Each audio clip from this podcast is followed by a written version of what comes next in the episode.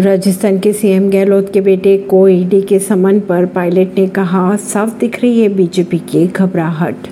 राजस्थान के मुख्यमंत्री अशोक गहलोत के बेटे वैभव गहलोत को ईडी द्वारा समन भेजे जाने के बाद कांग्रेस नेता सचिन पायलट ने अपनी प्रतिक्रिया देते हुए कहा कि बीजेपी की घबराहट साफ़ दिखाई दे रही। पायलट ने एक्स पर लिखा है, बीजेपी इस तरह के हथकंडों से कांग्रेस नेताओं को डरा नहीं सकती। प्रदेश कांग्रेस के सभी नेता व कार्यकर्ता एकजुटता के साथ खड़े हैं। बीजेपी की घबराहट साफ़ दिखाई दे रही है। नई दिल्ली से।